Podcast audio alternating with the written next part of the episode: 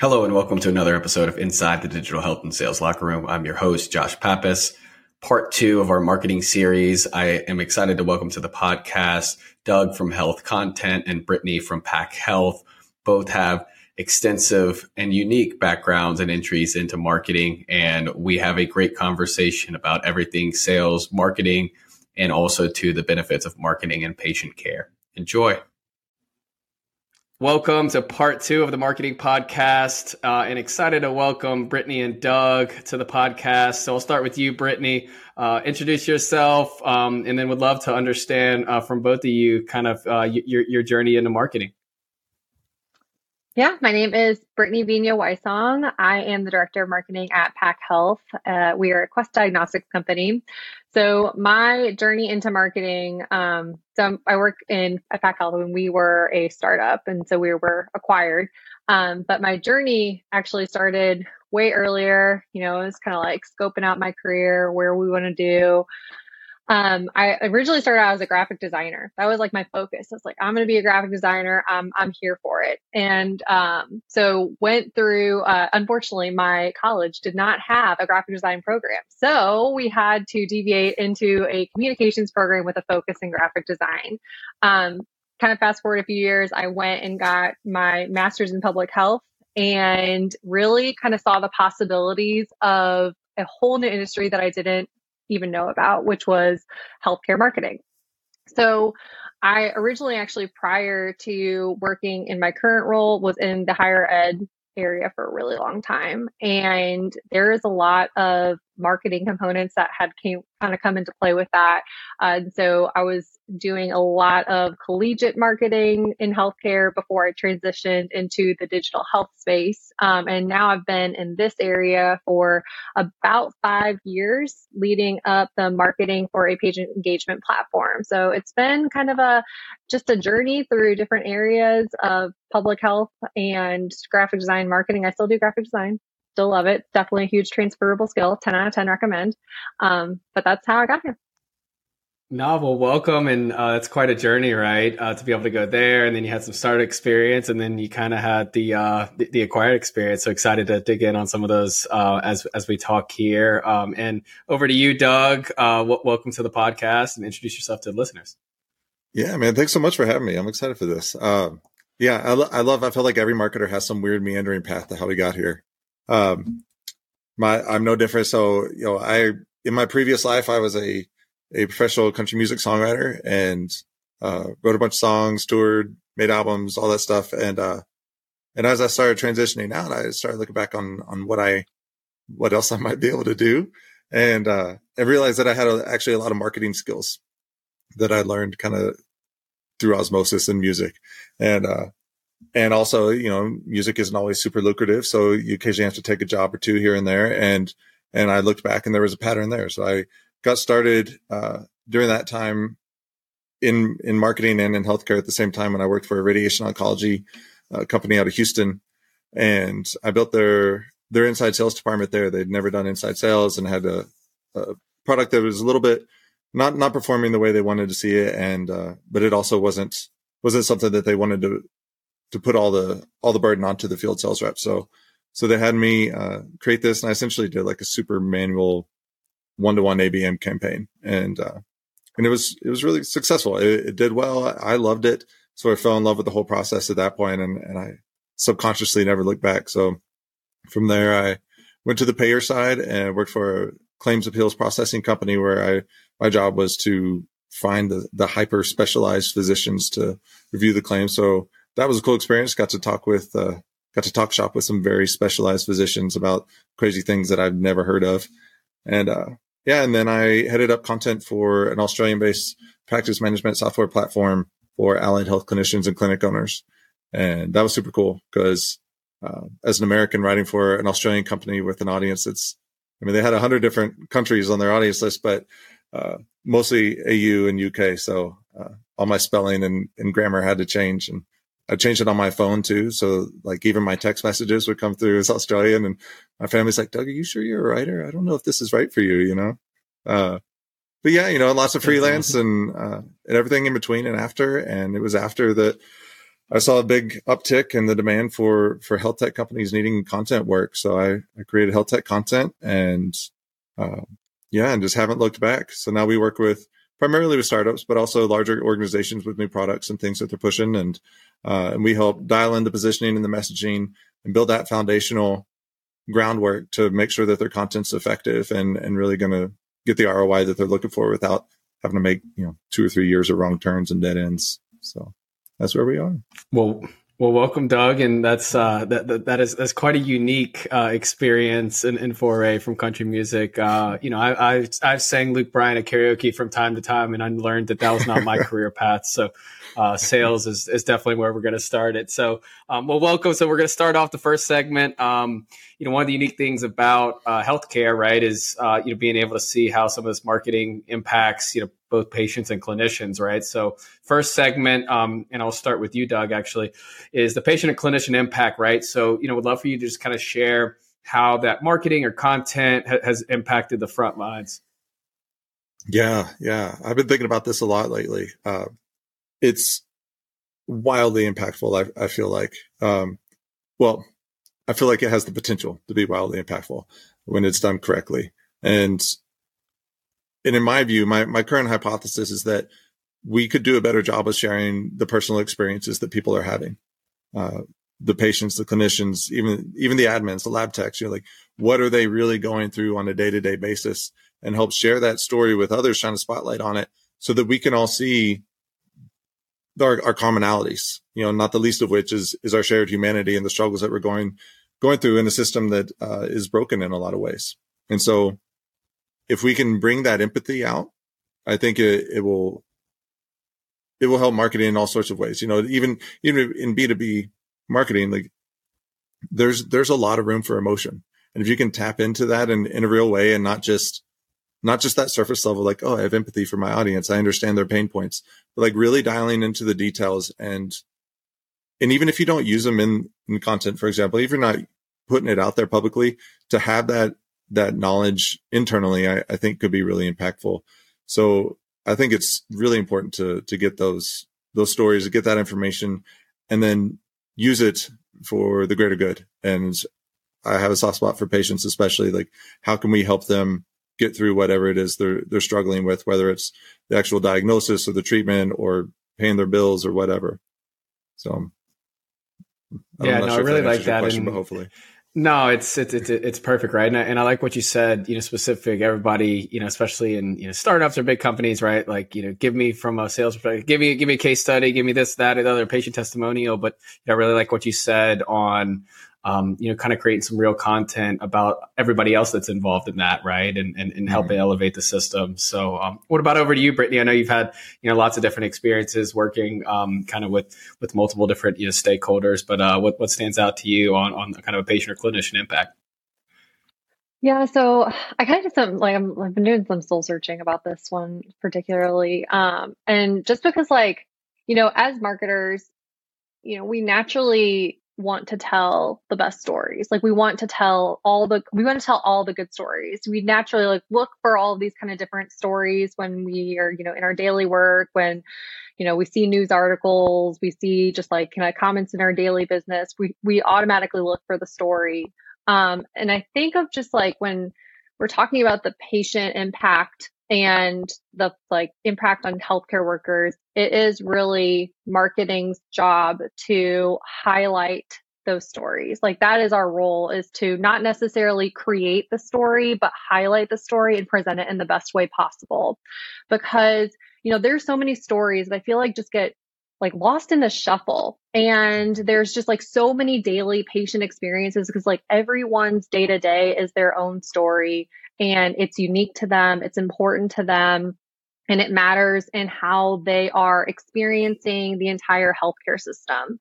And when we're all living on that kind of granular level, but there's a whole big system making, really the choices for our healthcare, there's no way that everybody's going to be able to see that they're not going to have visibility on those individual level stories.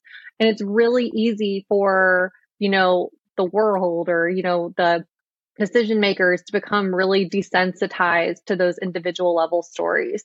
So I think as marketers, it's really our job to, you know, bring those stories to life, give those and take the knowledge that we have about how people receive information to better highlight those stories. Because like some people, some big decision makers, you know, they may not be even aware of the extent of the problems that exist without marketing, you know, without the way that without making sure those, the articles and, you know, the case studies and the white papers and the videos that they get pushed to their inbox. It's really, you know, just a place and time thing to make sure that those stories are highlighted. Yeah, I really like that. And I know both you guys, you know, so we have a lot of, you know, people and listeners that kind of come from the startup, right? So I would love for you both just to touch upon, maybe you could start, Brittany, on like tactically, like what have you seen the best approach to kind of creating that when it doesn't, you know, creating some of those, you know, stories and content, you know, from patients or clinicians, like what's the best way to go about it when it doesn't exist, right? And you're truly at that startup ground level stage. Yeah, so I have been in the position, like during my time working in startups, as being, you know, a department of one, of being a department with, you know, no marketing budget, and being a department of just like trying to, you know, really highlight these stories that you feel like are so fundamentally important. And you're like, and it can be so defeating when you're, you know, you're like, this is it. This is like, this feels the emotion. And it doesn't get, you know, like the results that you're looking for. You're just like, oh my God, did I cry? Yes, I cried. So I don't necessarily can't say if I know like what's like the absolute best tactic, because it really depends on the situation in which you are, the situation that you're in and, you know, what kind of stories that you're telling. But I think that as much authenticity and honesty that you can bring into your stories is really important, because we're all trying to find the balance of, because like not every story is going to be perfect. Like we're all looking for that story that is going to make our company look as best as it can possibly look. But you can't necessarily always, you know, you can't always just expect the story to come to you without, you know, maybe there isn't an area that you didn't have the most success in. So maybe if you're trying to improve a health outcome, for example, maybe you impacted 3 measures really well, but you didn't impact 1 really well. I think it's really important to, you know, keep that authenticness in there. You know, we're not here to solve every single problem with every single story, but it can almost, you know, have a negative result if you're like, we've done all the things and we've brought all the best things, and there's been no problems with it. So I think making sure that you're just like being really conscientious about choosing the stories that are the great ones, that are going to bring the emotion, that are going to bring the feels, that are going to really, you know, match with your brand's values and what you're trying to put out into the world. And not trying to solve all the world's problems with every single one you put out there. Yeah, no, I really like that, because I think that there could be an element of you're almost too good to be true, right? And then people start asking some of those, you know, questions, and then questions lead to other questions, and then all of a sudden you've defeated the purpose. What about you, Doug? Have you seen, you know? Oh, go ahead, Brady. Oh, I was just going to say, I know just from my own experience of just like, you know, the fear of failure when you're doing early startup marketing can sometimes be super overwhelming when you're trying to do all the things. So just stay the authentic line. Yeah, I struggle to find anything I disagree with there, Brittany. Like you're spot on. And so I'm just going to piggyback on your response here with, you know, you're right. It depends. There's no one right tactic. It just depends on what you're doing, what your goals are, what your company is, all that stuff. But I one of the ways that I think you can add authenticity, or at least one of the ways I'm exploring here recently, is actually adding in patient quotes or whoever end user quotes, you know, and putting their language like into whatever the content is, even if it's social post, a white paper, you know, web copy, whatever. That it's their words, and we're not just telling the reader what it is, like the actual person is. So it's almost sort of like a testimonial, but baking it into whatever the format is, so that it doesn't get glossed over like just another testimonial, but it's part of, you know, in line with what they're reading. I have felt the the pains that you were describing, Brittany, when things don't work out. And definitely I've felt that with this tactic even. So like early on, I bombed so hard. I'm not going to get into details because it'll make me cry. And I don't want to do that on your podcast, Josh, but yeah, you know, like, but I think that there's a way to make it work. If we can weave it in subtly and make it feel natural and really come across well, then I think that could be a good way to deliver authenticity, and help people connect with what we're trying to say. Yeah, I couldn't agree more. And so we're gonna switch up here to the next segment, and I'm sure both of you guys had deep experience, on here, right? So one of the main reasons why I wanted to bring on some marketing leaders, right, is the age old back and forth between sales and marketing, right? And so we're going to focus here on, a fun segment called Top 10, Bottom 10. So, but really what we're looking for is kind of your best and worst experiences working with sales, right? And what were some of those, good learnings and maybe some not so good learning experiences. So I'll start with you, Brittany, whichever one you want to start with. So... So I think like there's like the dailies of the things that are like, okay, this is like very frustrating. And like the most, I would say like the dailies of the frustrating are things like you get on a call with somebody and you're like, wow, this is a completely new deck. Never have seen this one before. Like this was organically created and completely out of brand. That is like really, really soul crushing, because you're like, oh, wow, I'm so happy I just spent, so much time working on these things for you to completely reconfigure it. That's good times.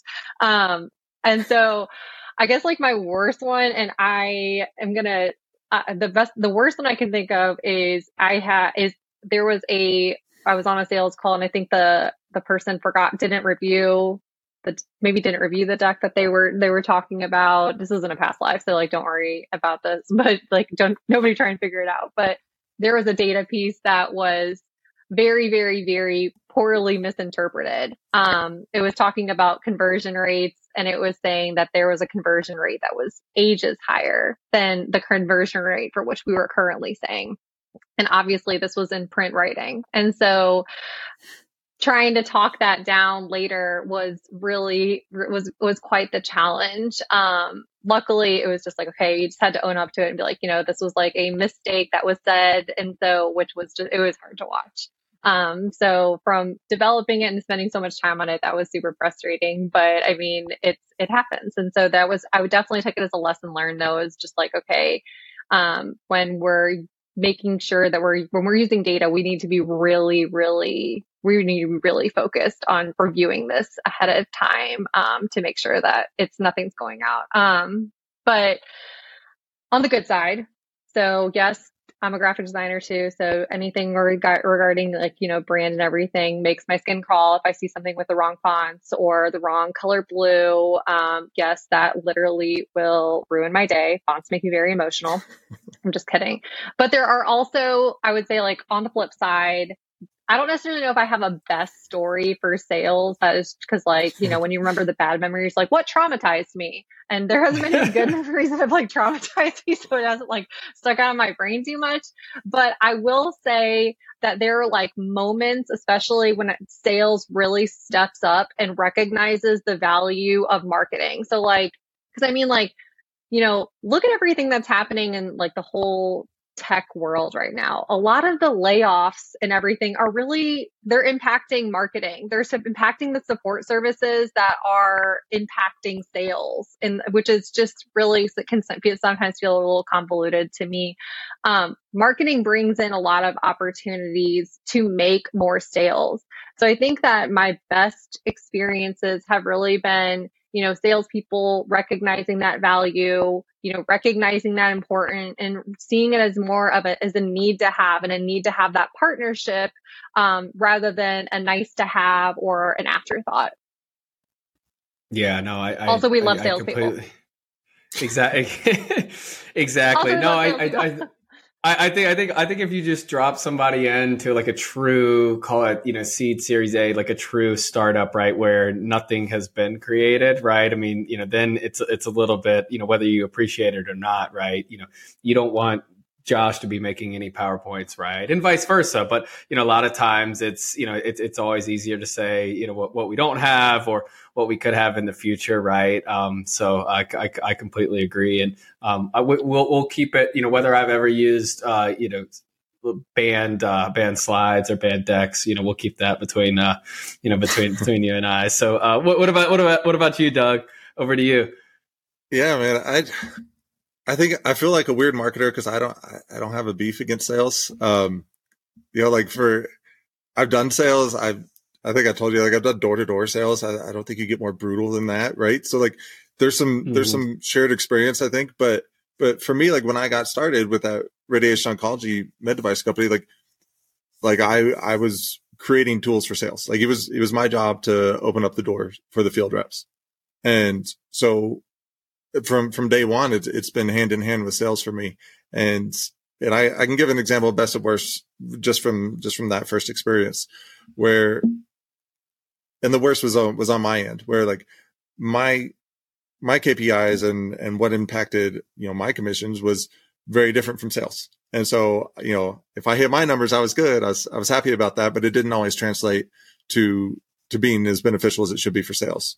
And I had a field rep call me up, and we had a good long talk about it. And he explained to me like how it impacted him, what it was like on his end, and how, you know, I could help him better while still hitting my numbers and feeling good about my work. And so that was, you know, I was the worst, but then he stepped up and gave me a good opportunity to learn and to grow. And so that's something that I've just carried with me always. And now in my work, I mean, I work with a lot of founders and sales leaders, like, to create what they need. And I don't know, it just feels really natural. Like I just feel like we should all work together anyways, right? I don't understand why there's so much divisiveness. It's all the same team. And I don't view anybody as being more important. It's we all got to join together if it's actually going to work anyway.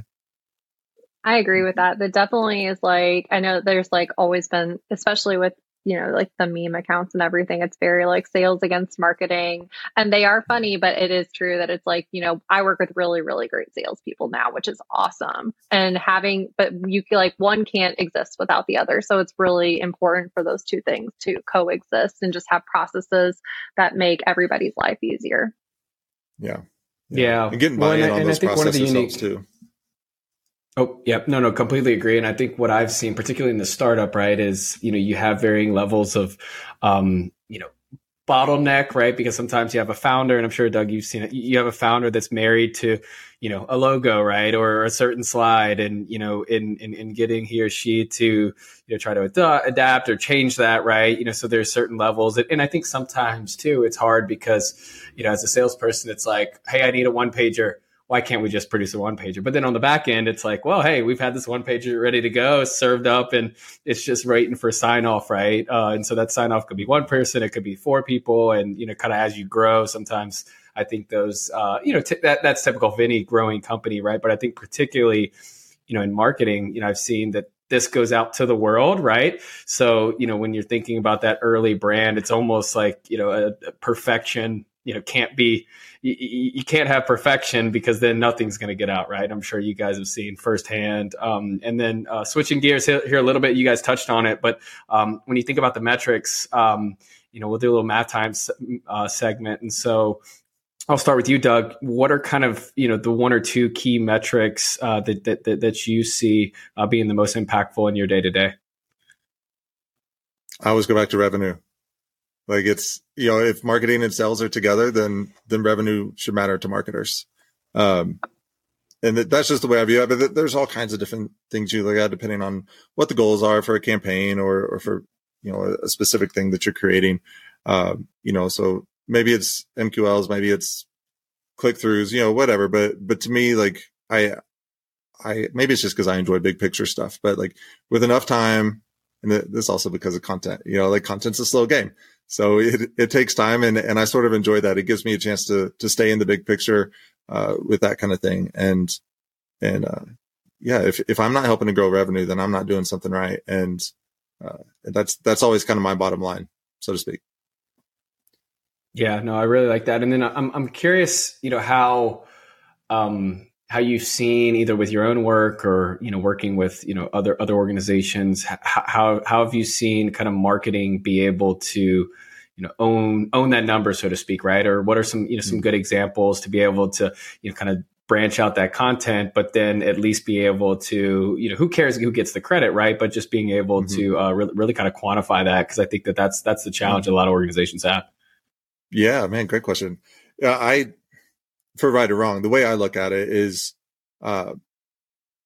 especially when I'm working with startups and trying to help the sales leaders there, you know, I look at content marketing as a sales enablement. And so, you know, what are the goals here that we're trying to reach? Here's how we're going to do it. This, you know, and we'll create like a content plan that's very much focused on distribution, all focused toward the sales, right? So, if it starts with outreach, and we're going to create, you know, an email sequence, and then within that email sequence, they're going to click through to a sales sheet or to a landing page, whatever. And there's different steps along the way, but it's all, you know, you're not always able to create that cohesive project in that way.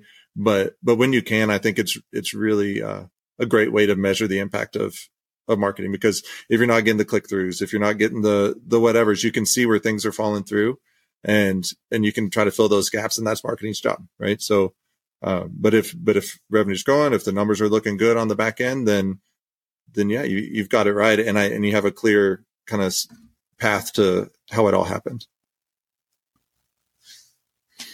Yeah. Couldn't agree more. And Brittany, what about you, when you look at, and maybe touching on, if it changed, right? So, you know, the key metrics that kind of define your day-to-day success, and maybe putting your startup hat on, or now that you're kind of, you know, we're acquired and with the bigger company, you know, do those change?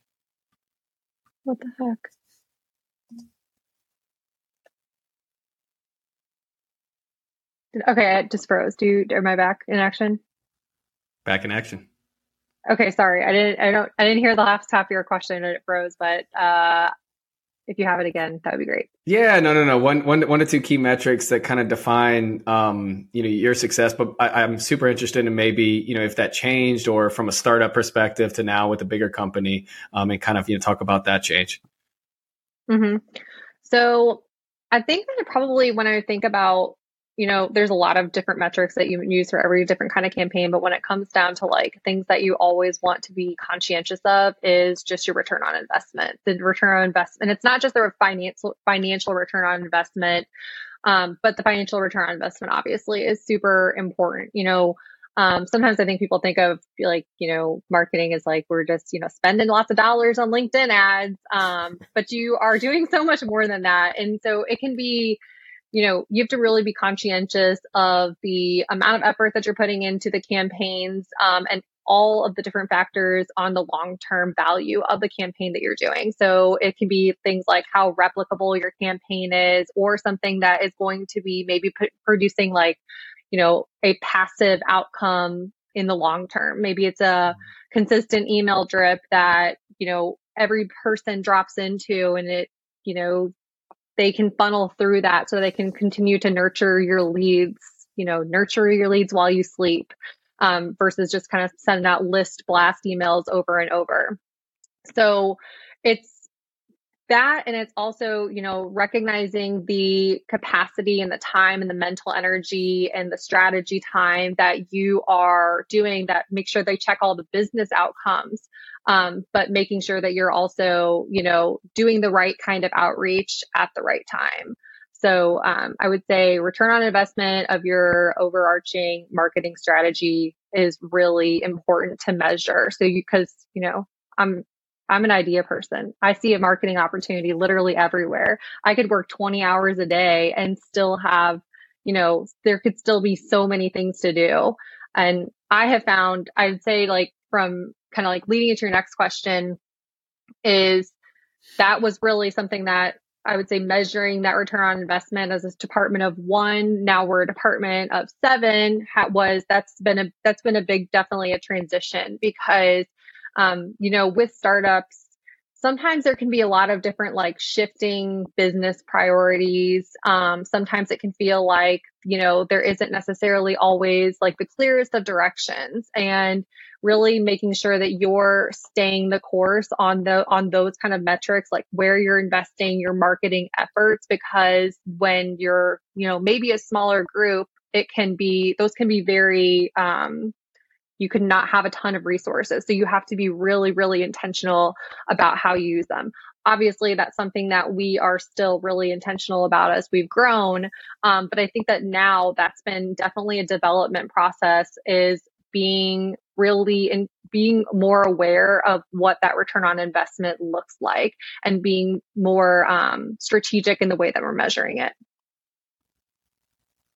Yeah, no, and I think that, with everything from an investment perspective, even selling into, right, it's top of mind, for the customers, but even internally, right, is being able to, you can't attend all the trade shows, right, as we're going back to in person, you can't do all the campaigns, right, so picking and choosing the right good ones, and and this one to you, Brittany, I'm interested, like, what have you found for this segment from a tech booster perspective? Like, what have you found, maybe a tool or a couple tools that you couldn't live without in your day-to-day marketing? There's a lot of tools that are probably like specific to our organization that I would like, we use all the time, and I like absolutely love them. And that's like things, we use Jira as a project management tool, and I absolutely love it. It's it helps us kind of really, it makes sure that nothing slips through the cracks, which I really like. But like, I would say my new one that has saved me a lot of time, and I'm sure this isn't news to anybody, but I've been using Chat GPT a lot. And it's a great, but I use it for, I would say not just be like, I don't use it just for, I use it for a lot of different things. Like you can ask Chat GPT really, truly anything. And so sometimes I'll just like ask questions of things that if I'm like writing something, I'm like, how could this be interpreted by Chat GPT, or things just, any kind of like that. But I've used it a lot for, if I need a quick, idea boost for subject lines, or maybe like a quick, intro to starting paragraph. There's a lot of, copywriting tools that are available for that, but I've definitely liked exploring with it. The other one that I've consistently used for a few years is the online StoryBrand template. And so that has really helped, our team stay accountable to the same storyline, to the same value, value positioning that you're providing. That can be super easy to deviate from. So making sure that you're staying consistent with that. I'm always looking back at it, looking at the prompts and thinking through, maybe if we have something new, or we need to, gut check our positioning, that we're referring back to that. It's like an interactive tool that I really like.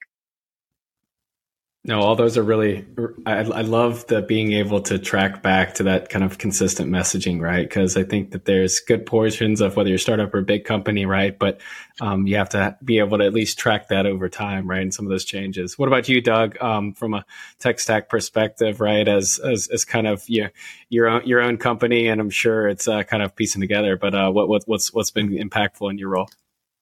Yeah, I'm in a similar boat. There's like the common marketing things, I use them too, and they're good. And I haven't tried Jira. I might take a look at that. Been using Asana. It's all right. It gets the job done, but I'll check out Jira. My favorite is not a marketing tool at all. It's Loom. I use the hell out of Loom all day, every day, because it could take me 20 minutes to write a dang email, and that is not okay. Like, there's no reason it should take me so long to write an email, but like, you want to make sure your response is just right, and that you're not like accident, like going to misinterpret something on accident, or that someone misinterprets you. And so yeah, I use Loom, and it's been really, really helpful to help provide that additional context and save me a bunch of time, keep people from, having hurt feelings, myself included. I'm a sensitive guy. And now they do transcripts and little summaries too. So it's super quick and easy, and you can, double time the playback, and everybody wins. No, I really like Loom. And I remember, particularly when, when COVID was a thing, when in person wasn't even remotely possible, right? That's kind of where, it was about as uncomfortable as you can be, right? Hearing your own voice, and then, seeing yourself and doing that, but it was super impactful, right? To be able to connect, particularly in healthcare, right? When, you know, even if you wanted to, right, you couldn't get in to see some of these doctors. So being able to connect, add some of your own personality, right? And being able to do that was super impactful. Now, you know, with Gong and all that, I've gotten keenly aware of my own voice, right? Because being a first sales hire, it's my voice on all the sales calls for the first 6 months. So I've just gotten comfortable with the uncomfortable of hearing my own voice, right? And so we'll round it out in our final kind of our final segment is, would love for you to just kind of describe, and a quick plug for your current company, and then would love to any kind of final predictions on what healthcare specific marketing is going to look like kind of as we enter this, call it, post-COVID phase. So I'll start with you, Doug. Yeah. So Health Tech Content is my agency, and we do messaging work and content strategy and execution for health tech startups, which or large organizations that have new products and things. A lot of times we work with, after M&A and helping merge things together there from a marketing perspective. I don't know where it's going for healthcare. I think there are so many ways that marketing could go. And I think there's only one good way, in my personal opinion. Like, people will make money. Companies will grow, they'll merge together, business will continue as usual, and marketing will play a big role in that. But for me, like, I have a personal vested desire to see the actual system of healthcare improve, and for clinicians to enjoy their jobs again, and to feel like they're making an impact that matters again. The reason they got into it in the first place, I want to help recreate that. And I want patients to feel like someone cares, and they're not just a diagnosis waiting for someone to come stick them again or wake them up in the middle of the night. I want it to be better for everybody. And I think marketing has a lot of potential there. I think we can somehow join together, and there may not be a business case for it. I don't know that there is always, but I also don't think that should always be the top priority. So hopefully, fingers crossed, we can make a difference down the road for folks. Yeah, well said. And I think that, with you guys working on it, we're well on our way. And what about any final thoughts, Brittany? And then, quick plug for your kind of current company. So I'll go with the quick thoughts first. So I think that marketing does a great job of bringing the good stories, but we also are doing a good job of highlighting the things that are not so great about the healthcare system. And I think that there's still healthcare has been massively shifting the last, 10, 15 years with the introduction of digital health. And I feel like there's still some skepticism about it, especially with some of the longer term, organizations that have been in the industry for much, much longer than we have.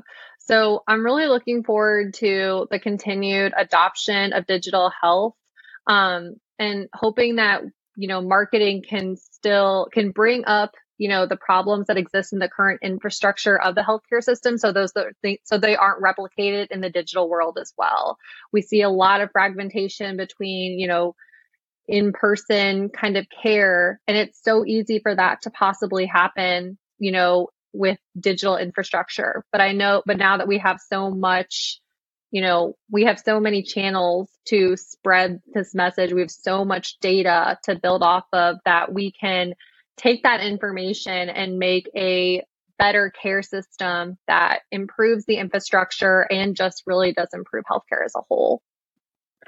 So for Pack Health, we are a patient engagement platform. We're also a Quest Diagnostics company. So with Pack Health, we know that chronic conditions create a huge burden across the healthcare system, for individuals and organizations alike. There's so many things that need to be done to manage a chronic condition for an individual. There's so many metrics that need to be improved across healthcare organizations. There's not enough infrastructure and, clinician support, to make it happen. There's just so much to do. It can be really overwhelming, and everybody's unique circumstances and barriers create these unique challenges to overcome. And that's where Pack Health comes in. So we provide simple one-to-one health coaching through phone, texts, and emails. And we cover nearly 25 chronic conditions. Not an app. It's all communicated in a way that is, you know, the ways that we communicate with our friends, like you're working with a trusted friend. Every member of Pack Health is paired with a personal health advisor they work with over the course of 12 weeks to help them manage their condition and stay on track with their treatment plans. You know, it's really our belief that managing your health shouldn't have to feel so hard, and helping your population to make a change shouldn't feel so hard either. So with Pack Health, there's a better way to better health. Thanks for listening to another episode of the podcast. Special thanks to Doug and Brittany for joining and sharing some of their knowledge. And make sure to subscribe, rate, and review wherever you get podcasts, and follow along on the newsletter to make sure you get updated all your sales and digital health resources. Stay tuned next week as I talk to some leaders outside of healthcare and in the SaaS space and marketing as we continue our marketing series. Thanks again.